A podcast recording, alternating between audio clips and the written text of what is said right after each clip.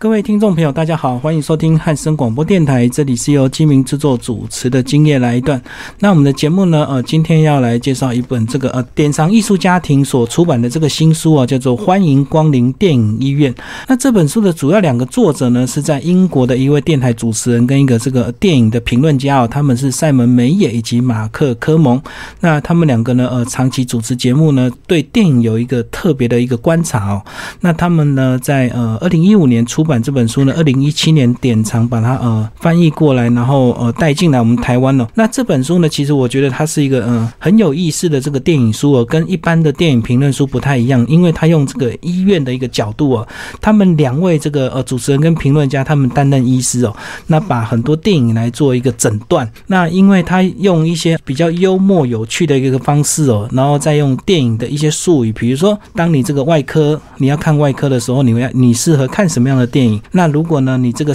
半夜失眠，你适合看什么样的电影？或者是你睡不着觉，你一定要看什么电影？一看保证你会睡着哦。哦，它分门别类分了很多科。那整个电影谈论的这个电影的片数也非常的多，哦所以呢，我觉得这本书很适合这个呃电影圈内人自己看，也很适合这个呃大众一般的听众朋友来看哦，因为他写的还还蛮幽默轻松的。那我们今天非常高兴邀请到这个呃典藏艺术家庭的这个编辑这个陈宇杰来。为我们介绍这本书。嗨，宇杰好。嗨，主持人好。各位听众大家好。好，那介绍这本书之前呢，一定要先把这两位作者再稍微帮我补充一下，介绍一下吧。这两位作者就是英国 BBC 电台，就是非常资深的电台主持人，就是他们在 BBC 有一个固定的科蒙与梅耶电影评论的节目，每周的收听人数就是。几乎都超过将近五十万人次来收听，对，所以他们在英国其实是非常受欢迎的节目主持人。然后，嗯，像梅耶，他还是青少年小说的畅销作者，就是近两年来英国非常畅销的作者。然后这本书就是他们两个人呢，就是呃，这十几年来他们对电影的一些经验的分享，然后把它写成书这样子。所以，我相信这个内容啊，就一定非常的精彩。而且呢，呃，这个电影如果说在这一周会被呃他的节目讨论到的话，我相信会对票房影响非常大，对不对？哦，当然啦，因为他的收听听众这么的广大，对，所以只要他们提到的电影啊，就是始终的粉丝非常的多。所以这个也是呃，等于是我们这个正牌的古阿莫，就对，不是那种山寨的古阿莫，是有公信力。然后他们用这个自己的一个手法来评论，让大家觉得说这个电影好看好玩的这个地方哦，等于是这个十几年来的一个心得。然后这本书呢，其实它讨论的范围非常的大，从早期的黑白电影，一直到最新这个出版前二零一五的电影，全部都讨论进去。对，就是里头有非常多的经典片啊，不管是还有嗯，从黑白片到歌舞片呐，或是好莱坞的动作片、剧情片，就是在里面几乎都会。嗯嗯，看到，对，它这种分类很特别，因为一般电影啊，一般都比如说是单片的这个讨论，或者是针对这个导演他一系列的这个电影去做讨论，不然呢，就是以这个比如说灾难类的啊，或者是感情类的，或者是什么类用这样的。他这次呢，他这本书居然是用这个用医院的医生的这个分门别类这个角度很特别。就是我们那时候看到这本书，也是觉得它就是不同于一般在讲电影书的方式。然后其实它就是一个概念了，就是说我们看病我们要去医院嘛，那这里就是说看病的时候医生是给你病单这样子，可是这里的话就是他给你片单，对，就是针对你的大小病况，然后他来。帮你解决，就是看电影可以解决人生百态，就对了。对，嗯，那不同于电影，这个你生病我就给你用什么处方或开什么药或动什么手术，那你生什么病呢？我就给你建议你要看什么电影这样子。对，其实它从目录开始，它就是像一个医院的架构。对，它就是分，譬如说你是耳鼻喉科啊、睡眠门诊、精神科啊、小儿科、妇产科里头，它就是每一科，然后。针对你的病情，然后他就把介绍相对应的电影给你。好，那是不是这个雨杰就来帮我们介绍一下，你对哪一科比较有感觉？像那个睡眠门诊，像这一个啊，他就是说，他说想睡时千万别看，其实他有种在嘲讽啦，就是说，意思就是说你想睡的时候，你看了保证会睡。对他意思就是这样，就是很闷的电影就对了，超闷。然后呢，他说，通常我们常常就会有这种经验，怎么样就是睡不着，然后你可能要数绵羊，你还是睡不着。然后他这里他就是介绍了你一些说，诶，他让你就是不管你走掉，就是你可能。看了他，然后你又跑去做别的事情，回来他的剧情还是一样，都没有进展。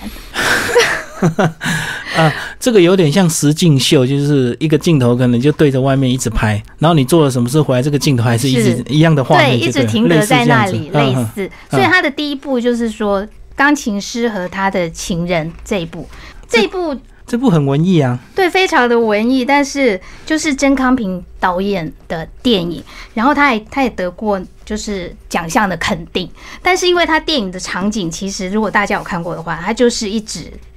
在下雨。嗯嗯嗯，它就是在雨下雨的场景，然后几乎两个小时呢，就是不停的下，一直在下雨。所以当你昏昏欲睡的时候，保证你看了他的意思是说，保证你看了这一部之后呢，就是你不想睡都不行。哦，从头到尾这个两个小时都是下雨的镜头就对了，对，嗯哼。那里面其实还有介绍一部这个帝国，我觉得很有意思啊，居然有一部电影，然后拍这个到底是八个小时是不是？然后直接对着帝国大厦一直拍，对，一直猛拍，他就是那个 Andy Warhol，就是那个艺术家他导的一部电影。我也是看了这一本之后，我才发现，哎，原来艺术家有导过这一部电影。然后这一部电影其实它完全没有剧情，它就是只拍帝国大厦，从下午到晚上这样。对，全部就是帝国大厦。但是很好玩的是，《纽约时报》还给他一个评论，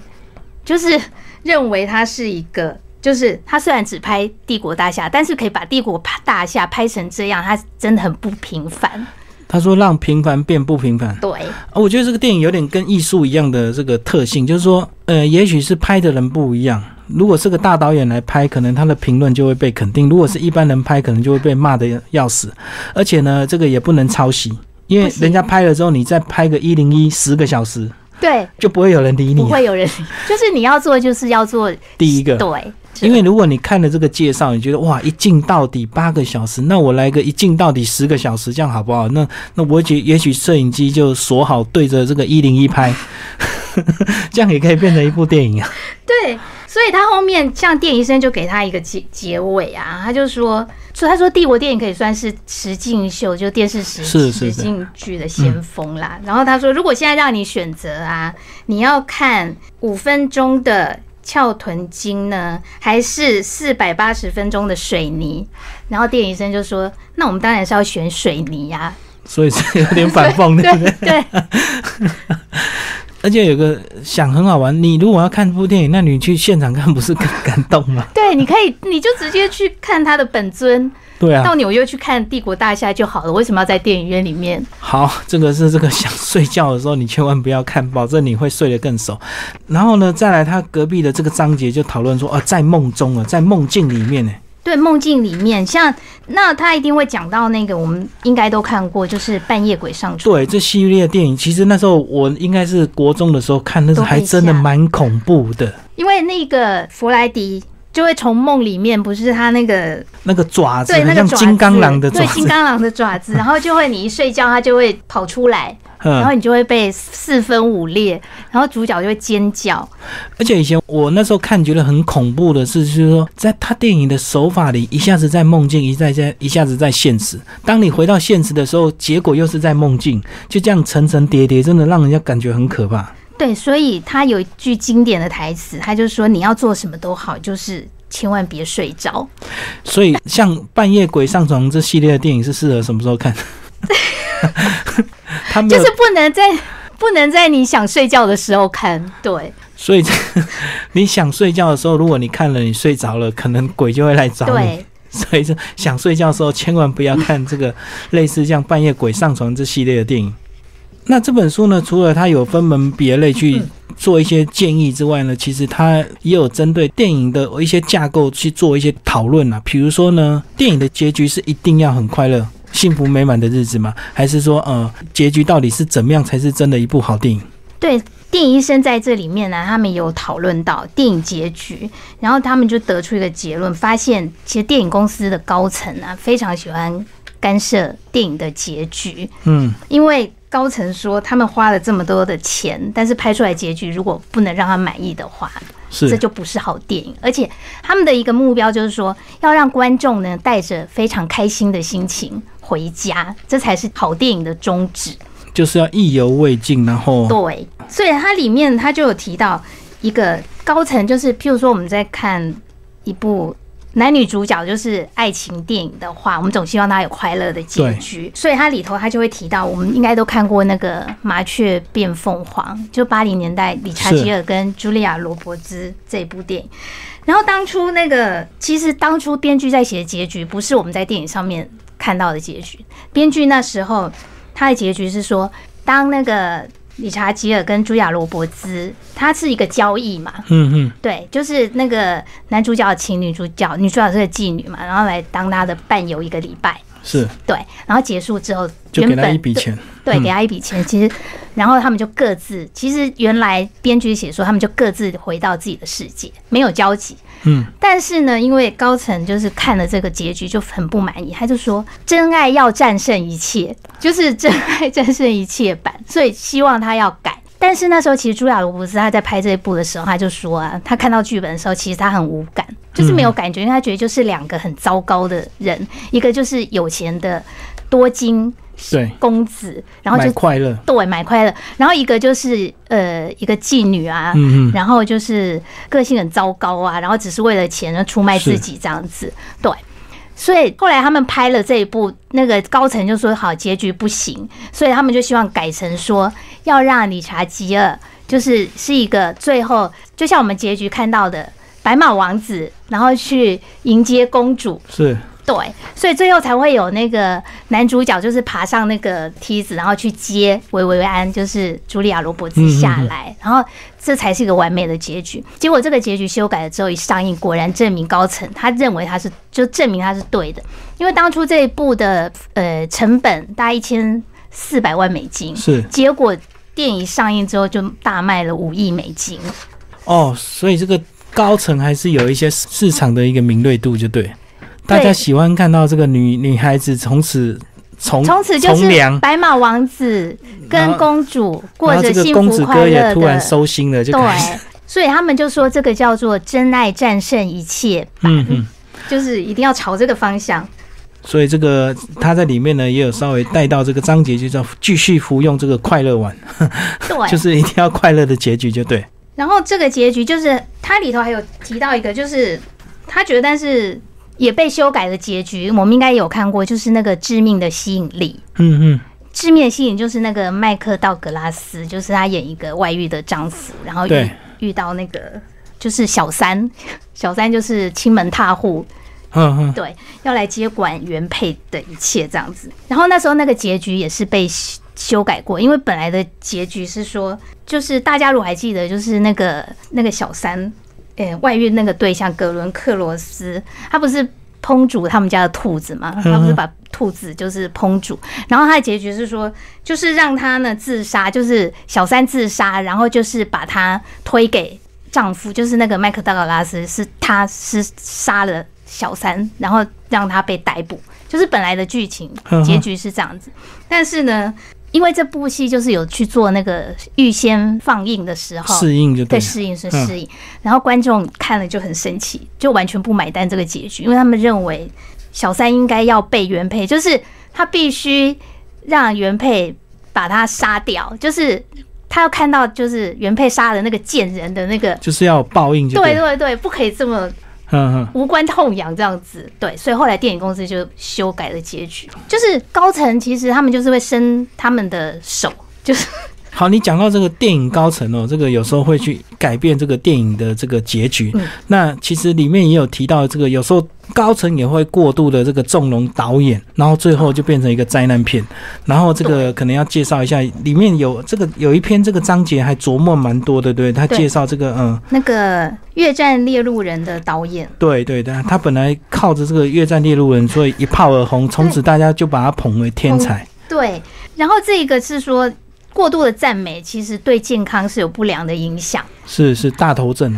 对，其实现在很多人就是也有这种毛病，因为这个导演就是他当初拍这部《越战猎鹿人》的时候，其实他还蛮年轻的，好像才三十五、四十岁。他本来只是个编剧而已，对不对？嗯，就是还不错的编剧。然后大家就觉得，哎，他好像小有天才。其实周边的人是觉得他还不错。然后那时候他就是因为有展露一些才华嘛，所以他就有机会，可能后来有机会去指导一部叫什么《冲天炮与飞毛腿》，就是也是他早期。但是因为他指导这部片的时候，其实背后有个主要的。呃，后面的幕帮手帮手是那个克林伊斯威特，是对，所以其实克林伊斯威特应该是在这部片帮他很多。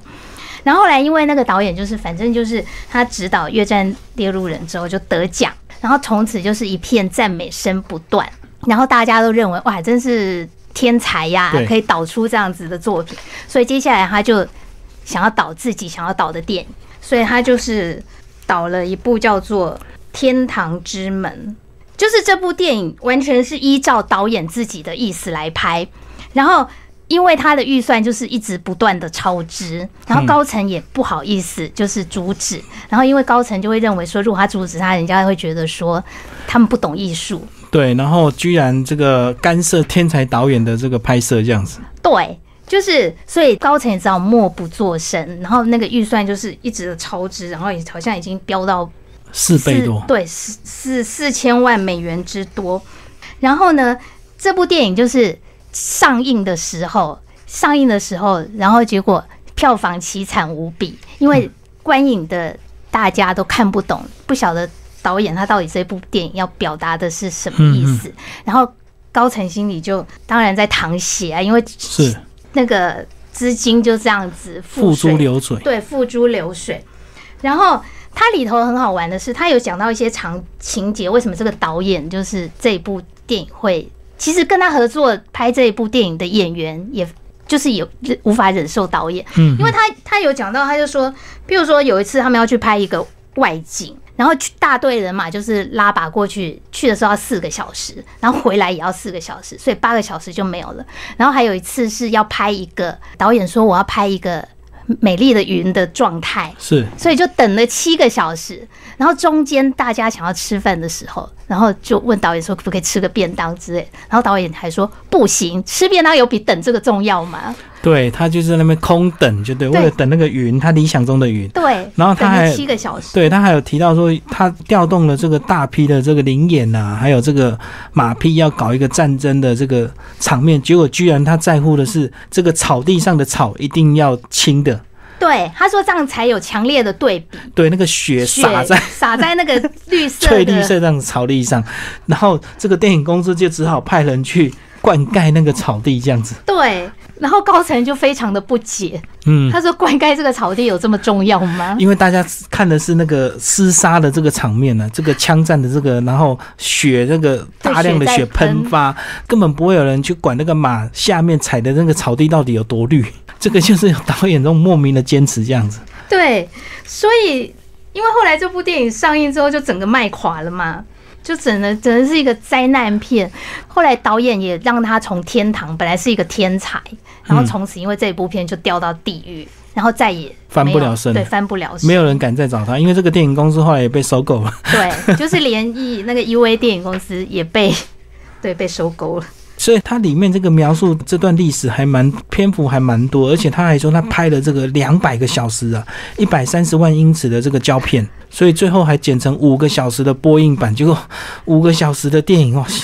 对，我们现在有办法坐在电影院五个小时吗？可是有时候我看电影，我还挑那个长度长一点的，因为我想说花两百多块，然后九十分钟跟两个小时，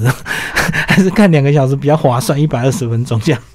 不过他这个五六个小时已经太夸张了，嗯，对，所以像这本书里面啊，那电影医生他们就是有说，有一些电影真的太长了，是，所以理想的长度就是必须他他觉得其实九十分钟以内是最理想的，哦哦，这标准的这个电影，所以里面他有列了很多，譬如说应该被修剪的电影，哦，对对对。对，呃，一格就是十分钟，对，一格十分钟，就是你应该要杀青了，可是你还一直拍，对，它里面也有列出来，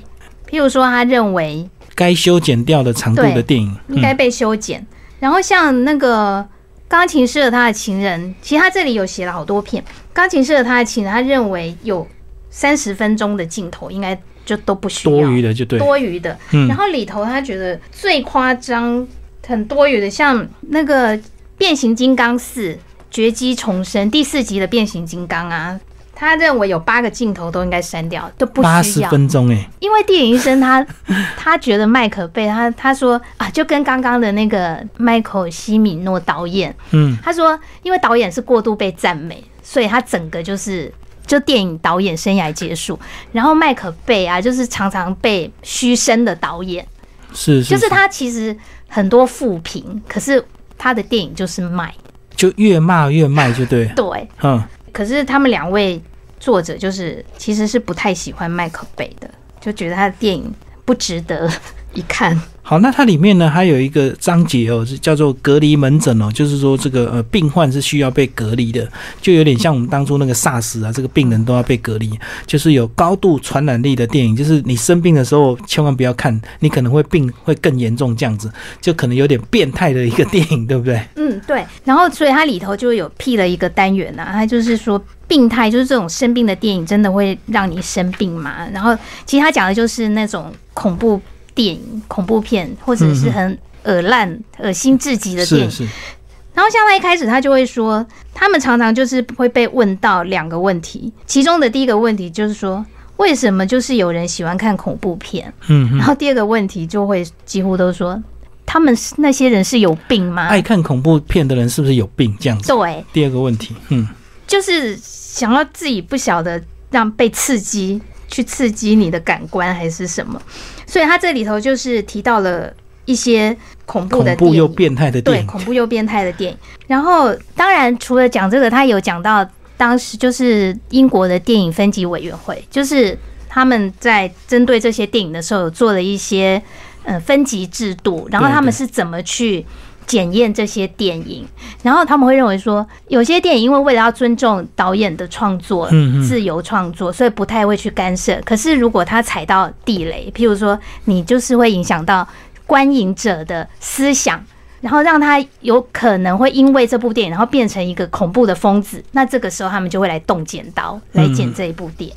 就是如果你的影片有让人家这个学习模仿的，对，他就要把它剪掉。他就会来剪。所以它里面譬如说像人形蜈蚣啊，我们可能这，但是这一部就是我不敢看。这部片真的是超级变态，我相信听众朋友电影有听过，但是他当初居然说一刀未剪，对不对？对他一刀未剪，因为他认为他不具传染力。他说这部电影这么直白的变态剧情啊，不可能对任何人造成模仿的效应。所以简单的讲呢，翻译一下就是说他已经变态过头了，所以一般的人看了不会去学习。不会学习。对他的意思是这样。简单的讲就是说他可能从变态电影已经变成科幻电影，所以说他不用担心这个青少年会模仿的这个问对，题所。以也不用禁播，就对。对，而且人形蜈蚣这个一集、二集、三集这样一直拍下去，而且越来越变态。所以到了第二集的时候啊，他们就发现根本就是垃圾，嗯哼，就是这个如果不剪的话、不禁的话，会对青少年或是观影的人，然后会造成身心的那个影响。像二的话，他们就动剪刀了。哦，本来第一集就放过了，对 后来第二集可能又挑战更变态了，对 所以后来还是被剪掉了。对，因为他认为这根本就是一部毫无营养的垃圾电影。但是我相信有人就是爱看这种越变态越爱看。对，然后我在看这个，因为我本身还蛮喜欢看恐怖片的。然后，但是因为有一些真的太恶心，这种我真的没有办法看。然后他后来这里有提到一部，就是那个史丹利·库伯利克，就是大开眼界导演。然后他之前我拍了一部叫做《发条橘子》这部电影。然后那一天我就觉得好奇，我想说好，那来看看他到底是什么演什么。然后就看了前面十分钟之后，就完全被吓傻。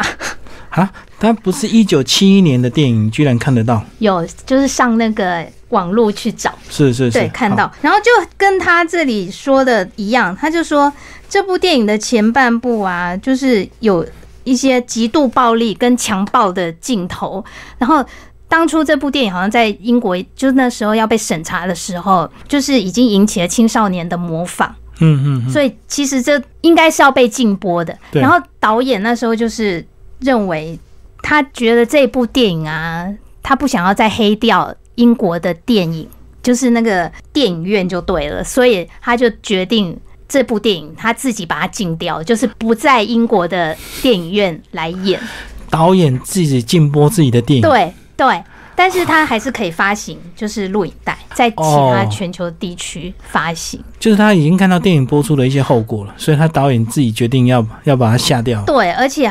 他认为这样子算了，不要，所以他就把它禁掉了。然后，所以这里头也有写一些当时 BBFC 就是他们的电影分级委员会就是禁演的。理由对，嗯，好好多电影，他们为什么把它禁掉的理由，然后他现在的情况是什么？所以这个他这本书其实有点在这个，不只是评论电影，也也是有点在反映当时的一个社会情况的一些氛围。对，当初被禁的理由，现在来看都觉得很好笑。对，可能就根本就是不需要。然后里面有一个很好玩的是讲到那个。器官移植这个部分变脸哦，对，这个也是我这个从看电影第一部印象最深刻的电影，从此就爱上看电影。对对，就是吴宇森导演的那一部变脸。然后他这个他认为他这个把那种惊悚片的那个就是移植，就是变脸的那个情境还有技术啊，他觉得这一部真的拍的太好了。可是其实你照照理讲，他们两个的脸根本就不搭，对不对？当初他好像他里头有写到，就是当初在找主角的时候试镜，嗯，其实试了好多好多人。理论上应该要两个人脸型很像。那像那个约翰·曲夫塔，他的脸好像比较大嘛，比较方。然后我们的那个尼克拉斯尼克拉斯凯奇，他有点瓜子脸，比较瘦长。然后这样子也能够把它搭在一起，就很厉害。就是电影，就是导演的功力。然后它里面还有提到，譬如说，呃，有一些演员或是。导演他们错过的电影，就是本来是某些演员，他一开始的首要人选是找这位演员，这个就是选择的问题，就是选择。错过嗯什么电影，结果反而那部电影大卖这样子。像他这里就提到，譬如说那个约翰屈服塔，之前我们以前也是比较早期，像那个美国舞男呐，还有大家应该有看过以前那个军官与绅士，嗯，是，就是其实他一开始的主角是希望那个约翰屈服塔来演。可是因为他就是放弃，他都没有演，所以才被理查基尔拿去演。结果后来理查基尔因为演了这个，又变成 A 咖影坛的 A 咖。而且他们里面电影生就觉得，就是说约翰屈服塔好像在选片上面有一些些问题，因为他后来好像又推掉了那个《阿甘正传》哦，结果又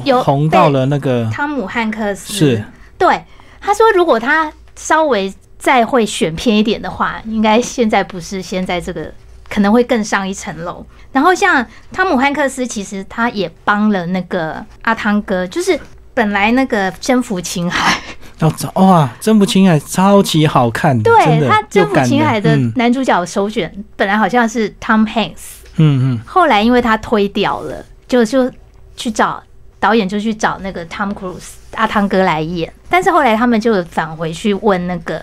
汤姆汉克斯。Tom Hanks 就问他说：“那你会不会很后悔没有演到征服情海？”然后他就说：“可是我现在回过头来看呐，没有人比得上阿汤哥来演这部戏。”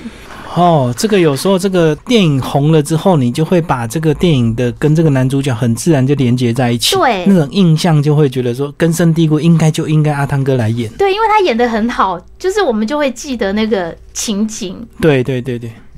而且里面还有提到，譬如说征服情海这个，当初好像还有投去给休格兰，但是休格兰就是很惊讶，他反而自己很惊讶，他认为说，哎，这么好的剧本，他还打给经纪人说，这么好的剧本怎么会落到我的头上？不敢相信。然后像那个魔戒里面，其实本来史恩康纳莱他们是希望来演甘道夫，甘道夫，对，但是因为史恩康纳莱就是那时候他还没看过魔戒，不晓得哈比人就是。那个到底是什么东西？就是，所以他就拒绝了这个角色。嗯，对，甘道夫的角色。哦，所以这个很多其实有点就是，好像你错过了。有时候错过，可是你可能会很，嗯，心里会有遗憾。但是你又发现接演的那个人，哎，反而演的更好。对，就是很难说。所以我觉得这电影很有趣的地方，就是也许你会错过很多角色，但是你的有些角色也许也是别人错过，然后你把他演红了。对，嗯，他就是就是很容易会这样。所以里头也有很多，他这里面电影生也讲了，有些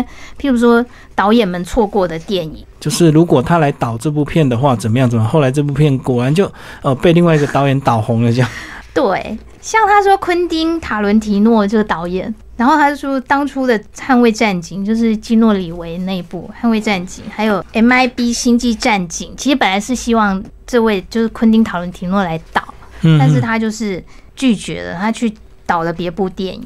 捍卫战警第一部就非常好看，对不对？对，非常好看。然后我们都成了基诺里维的铁粉，对他那部片呢，也把自己捧红了，一个 在公车上的这个炸弹嘛。没错，然后女主角嘞，山卓布拉克。也那部片很红，后来第二集就很糟糕，对不对？就第二集完全轮不行，游轮撞码头，所以人家说还好那个基诺里维很会选片，第二续集他没演，然后他续集没。演，是不是就去演那个骇客任务？对，还好。哎，这这段历史我们都知道。结果骇客任务这个一部、二部、三部就超红，超红，对对对。有时候电影这样子，每一集这个如果续集啊隔太久，有时候真的是会那个。会忘记前面。像我到现在还是忘记这个骇客任务，这个到最后结局到底是怎么样，然后那个人到底是谁，造物主到底是谁，而且就是他那个电影必须看好几遍，而且可能看一遍真的没你最有办法好要等那个 DVD 发行一二三，对你再慢慢。的看。可是你看也不一定看得懂，也许 又看到矛盾的地方，因为不同的时时间、不同导演，对，但是看 DVD 有个好处就是你可以随时暂停或重来，而且 DVD 有时候会有那个完整版，那电影院有时候会去那种稍微修剪对，会一下。修剪。而且如果你是为了省钱看个轮片，可能剪得更凶，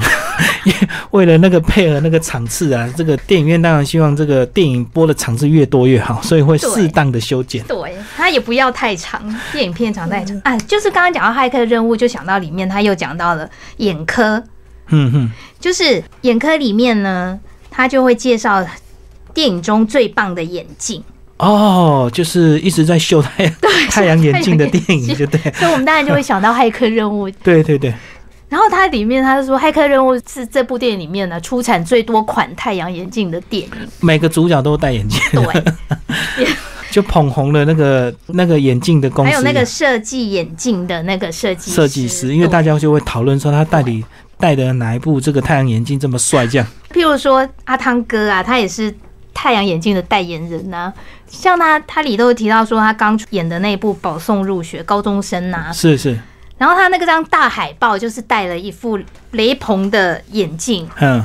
然后那个就是大家看了那张海报之后呢，纷纷去买那个眼镜，是。所以阿汤哥就成了史上卖出最多太阳眼镜的男明星。然后因为接下来他不是又演了那个 Top Gun，他不杠，对，对捍卫战士，对，嗯捍卫战士，然后里面那个造型就是超又帅的，哦。帅到一个不行，所以那个太阳眼镜啊，就是卖翻了，就是。超过了百分之四十的销量，销量又激增了百分之四十。这个有时候电影好玩就这样，你也许没有办法像他这么帅，可是你就会你会想想说你戴那个眼镜我也来戴一下眼镜，跟他一跟他样帅接。近一下，这样子。呵呵，而且这个是大概是我国中时候的电影，哇，那时候印象超深刻，他那个海报超帅的，超帅气，然后搭配他那个皮衣、对，而且那部飞行夹克，那个主题曲也是到现在印象非常深刻的。呃，那这本书里面呢，又有一个章节哦，这个电影中的意外哦。那我们这个大家现在胃口养大，就是看电影很喜欢看那种紧张刺激那种飞车啊，像这个呃，哦然后像这个《玩命关头》这样子，第一集一直拍到第八集啊，越拍越刺激。但是其实有时候电影如果不小心的话，也会发生很多意外。那在这里面呢，也有一些篇幅介绍啊，哎，是帮我们介绍一下一些电影的意外事件。对，像他一开头他就讲到我们都爱的那个杰森·史塔森呐、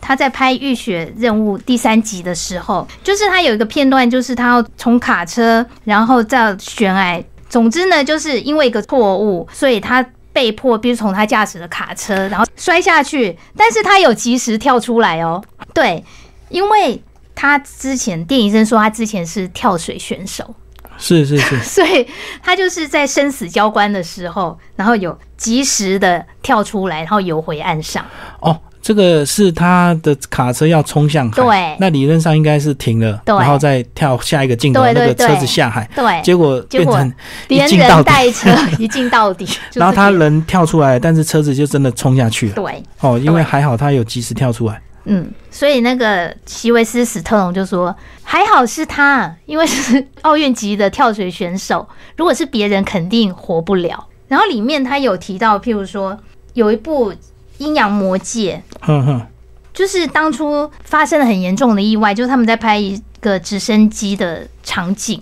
结果因为严重的失误，所以有三个人就是这样子丧生，就三个人死亡，而且他的那个诉讼官司啊，好像还缠纠缠了大概有十多年。哦，到底谁要赔就对了。对，嗯就是一直在缠讼当中。然后还有，比如说那个李国豪，就是李小龙的儿子，是然后也在拍一部《龙族战神》的时候，然后因为那个道具枪，就是被本来是道具枪，结果竟然是真的枪，嗯嗯所以就被打死在一个枪战枪战戏里面。然后这个时候就会引发出说，因为剧组那时候可能就纷纷删减预算，然后也没有找专业的人士来当顾问。所以可能要真的专业的这个军火懂军火的人来做顾问，也许他就找那个做道具的人就来了。道具的人就来了，所以就发生了意外。嗯嗯嗯，然后还有一个制片人，就是唯一一个就是被判刑的制判入监服刑的制片人。然后他可能他就是当初反正也是在拍摄一部电影的时候，然后摄影师就是死于意外，然后这个是制片人就是唯一他的疏失。对，是他的疏，他承认是他的疏失，所以他就是被关了。然后其实就是电影，它就是我们很声光效果很好，它就是我们所有人，我们每次当我们心里有一些什么苦的时候，我们很喜欢去看电影，嗯它带给我们很多美梦或是一些梦想。对，可是其实它里头，它还是会有很多的意外事件发生。然后电影医生在里面也呼吁，就是说，当所有的演员或是就所有的演员在演戏的时候，当你觉得有不妥的地方的时候，其实应该都会都是可以主动，就是你可以出来喊咔，这个镜头我不拍。所以有时候这个如果大家太这个尊重到，应该讲，如果这个大家太这个信赖导演，或者是信赖某一个，比如说他是道具师啊或爆破师的话，那你明明感受到一些状况是怪怪的，那但是你不好意思讲，可能就真的会出意外这样子。对，因为他再怎么好都不值得你付出你的生命。是是是，因为电影毕竟就是很多人一起分工合作去做出来，所以每个环节如果出错，他就真的会产生这样的意外啊。好，最后这个雨杰帮我们总结这本书哦，这本书这个你是呃这本书这个责任编辑嘛哈，来跟我们讲讲这本书这个一般的读者是不是也能够透过这本书去，就算他提到的很多电影，就算你没有看过，其实在里面还是可以找到一些电影的一些乐趣跟脉络，对不对？对，没有错，因为就像我里面很多电影，其实我也是没有看过，因为有些年代真的太久对，太久远了，没看过。但是因为透过作者他们的描述，就是那种很很幽默风趣的笔调，然后来告诉我这部电影发生的事情，然后让我好像我也可以重温当时的那个情景，所以不用担心你。好像很多电影都没有看过，就是看你打开这本书，你就是去享受它，你就是跟着电影医生的脚步，然后去感受，然后你就会觉得，而且我常常就是被他们的那个对白呀、嗯，就是会幽默的对白，对，就会自己在那里傻笑，就觉得很有趣。对啊，那听众朋友，如果你对电影比较有兴趣，比较有在钻研的，更适合拿这本书来看，因为它这个是等于是这个电影百年的一个工具书哦，我觉得对，几乎都是，就是，而且因为你看我像我们的设计，我们就会让它有一点点的怀旧的感觉，是，就是因为里头就是超多的经典片，嗯，所以我们的在印刷上啊、纸张的选择上，就是会让它有一点违旧感。嗯，所以这个不是故意的，不是，不是，不 哦，是是，故意的，不哦这故意的。不不是真的说这个这个书感觉是很旧翻过来的这样子，对。嗯。所以这本书呢，有兴趣听众朋友可以这个呃找来这个阅读欣赏，还蛮有意思的。但是我觉得这本书可能要多读几遍，而且我觉得大家也不要这个贪多，就是说一定要从第一页翻到最后一页，你会蛮辛苦。你可以照你的这个兴趣跟这个科别啊，对，就是你想要哪一科，你就自己你要看眼科，你就直接看这个章节就好。都可以。然后在一个科之内，他会介绍很很多部电影，但是一定有一两部是你曾经看过，你会看起来会了解，会更有共鸣的，更有乐趣的。对，而且我最后想说一下，它里头很有趣的是，它还有一个电影医生的个案病例，就是有病人上上门求诊，然后他们跟病人之间好玩的对话，哼，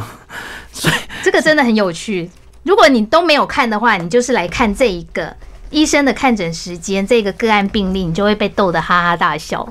啊哈，这个就是有电影工作者去找他们问诊就对。对，嗯，或者是一般民众也有。所以这个看电影这个好玩的地方就在这里。一部电影看完之后，也许结局是不是你喜欢的，或者是你预期的，但是重点呢，你都会在这个电影里面去学到一些东西。而且电影是这么多人的一个智慧的一个结晶哦，所以这个非常难得有这本这样子非常这个专业的这个电影医生来诊断，然后整理出这本书。欢迎光临电影医院。那这本书呢是这个典藏艺术家庭哦，这今年出版的一本新书哦。那听众朋友有兴趣可以找来看。非常高邀请到这个呃我们的编辑陈宇杰来为我们介绍这本书，谢谢，谢谢。